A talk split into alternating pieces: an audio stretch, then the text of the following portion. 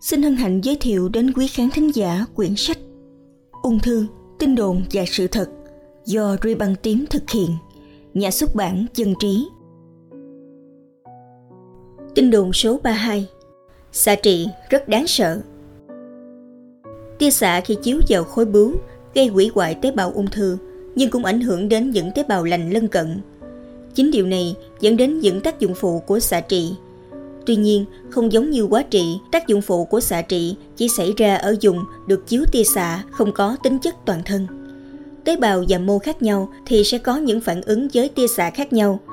Thường những tế bào có tốc độ phân chia càng nhanh, càng dễ bị ảnh hưởng bởi tia xạ.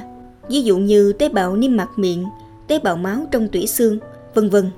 Ngoài ra, các tế bào lành lân cận bị ảnh hưởng trong lúc chiếu xạ, hầu như chúng có thể tự sửa chữa và phục hồi lại bình thường – vì thế, các tác dụng phụ do xạ trị thường chỉ kéo dài trong một thời gian từ vài tuần đến vài tháng trong và sau khi xạ trị. Tuy nhiên, cũng có những trường hợp tế bào không thể phục hồi lại được dẫn đến bệnh nhân chịu tác dụng phụ dài hơn hay nặng nề hơn.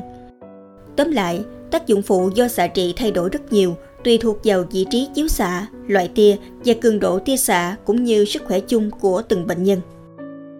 Có hai loại tác dụng phụ do xạ trị đó là tác dụng phụ sớm và tác dụng phụ muộn. Những tác dụng phụ sớm thường thấy ở các bệnh nhân xạ trị như mệt mỏi, thường xảy ra sau vài tuần xạ trị, có thể do nhiều nguyên nhân như tủy xương bị ảnh hưởng gây thiếu máu dẫn đến mệt mỏi, bệnh nhân ăn uống kém, không đủ năng lượng. Hầu hết các bệnh nhân sẽ cảm thấy hết mệt mỏi sau khi kết thúc điều trị. Tuy nhiên, cũng có các trường hợp kéo dài từ vài tuần đến vài tháng sau khi điều trị xong các vấn đề về da bị đỏ da ngứa da hay sạm da sẹo trên da dùng chiếu xạ thường xuất hiện trong vòng 2 tuần đầu tiên kể từ khi bắt đầu xạ trị và biến mất sau khi kết thúc điều trị vài tuần. Tuy nhiên, sạm da và sẹo trên da có thể tồn tại mãi mãi. Rụng tóc có thể xảy ra ở bệnh nhân có xạ trị dùng đầu. Mức độ rụng tóc cũng như mọc lại tóc khác nhau ở từng người và tùy cường độ chiếu tia. Cường độ tia càng lớn thì mức độ rụng tóc càng nhiều. Tác dụng phụ này có thể bắt đầu khoảng 2 đến 3 tuần sau khi xạ trị và tóc có thể mọc lại sau 3 đến 6 tháng kể từ khi kết thúc xạ trị. Màu sắc tóc cũng như mức độ dày mỏng lúc này có thể sẽ khác ban đầu. Các vấn đề về tiêu hóa Bệnh nhân xạ trị dùng đầu, cổ có thể bị khô miệng, lở miệng, nôn ói hay cảm thấy mùi vị của thức ăn tạm thời thay đổi dẫn đến cảm giác không muốn ăn uống. Hầu hết các triệu chứng này sẽ hết sau khi kết thúc xạ trị vài tuần và điều quan trọng là cần duy trì nguồn dinh dưỡng đầy đủ trong quá trình xạ trị, nhất là khi bị các tác dụng phụ này để bệnh nhân có thể hồi phục được. Giảm các tế bào máu Có thể xảy ra khi các tế bào máu trong tủy xương bị ảnh hưởng bởi tia xạ. Tuy nhiên, việc giảm các tế bào máu thường ít khi nghiêm trọng và người bệnh thường tự hồi phục sau khi tạm ngưng chiếu tia vài ngày.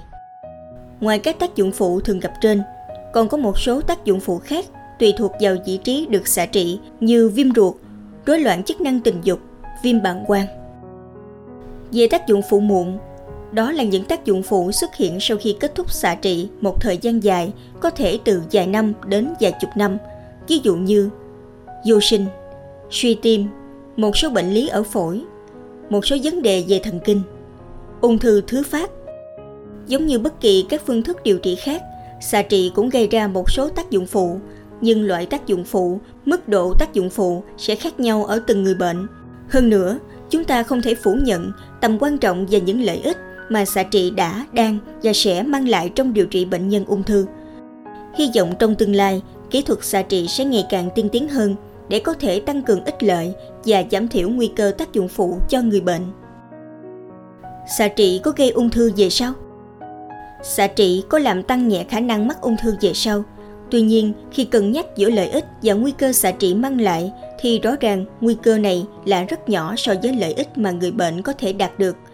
Và thứ hai, thời gian để ung thư do xạ trị phát triển không phải một sớm một chiều ngay sau khi xạ trị, mà là một khoảng thời gian dài kèm theo có hay không có sự cộng hưởng của nhiều yếu tố thuận lợi cho việc phát triển ung thư nữa.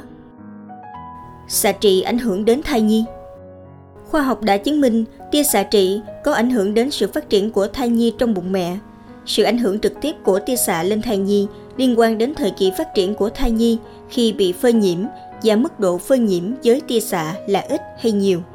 Giai đoạn phôi thai 2 đến 7 tuần sau khi thụ tinh và thời gian đầu của giai đoạn thai nhi 8 đến 15 tuần sau thụ tinh là hai giai đoạn dễ bị ảnh hưởng của tia xạ nhất có thể dẫn đến các hiện tượng như sảy thai, đột biến gen, rối loạn trong việc hình thành các cơ quan của thai dẫn đến các dị tật và bệnh lý về sau như tật đầu nhỏ, chậm phát triển, tâm thần.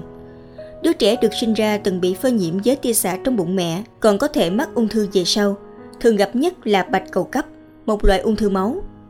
Ngoài ra còn có thể phát triển các loại ung thư bướu đặc khác phân biệt với bướu lỏng, ung thư máu.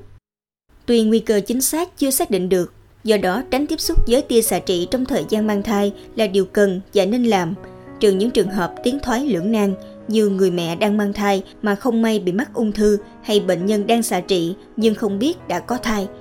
Các bác sĩ sẽ luôn lưu tâm về vấn đề này đối với bất kỳ bệnh nhân nữ nào trong độ tuổi sinh sản cần phải xạ trị để loại trừ khả năng mang thai trước khi điều trị hoặc sẽ cùng bệnh nhân thảo luận cân nhắc lợi ích giữa việc điều trị ảnh hưởng lên sức khỏe của mẹ và con trong trường hợp bệnh nhân mắc ung thư nhưng đang mang thai. Tuy nhiên, người bệnh cũng cần phải hợp tác tốt với bác sĩ, cần thông báo cho bác sĩ biết mình đang mang thai hay có các triệu chứng, biểu hiện nghi ngờ có thai. Sự thật, dù có nhiều tác dụng phụ, nhưng xạ trị không quá đáng sợ như bạn nghĩ. Bác sĩ Nguyễn Huỳnh Hà Thu Cảm ơn quý vị khán thính giả đã lắng nghe.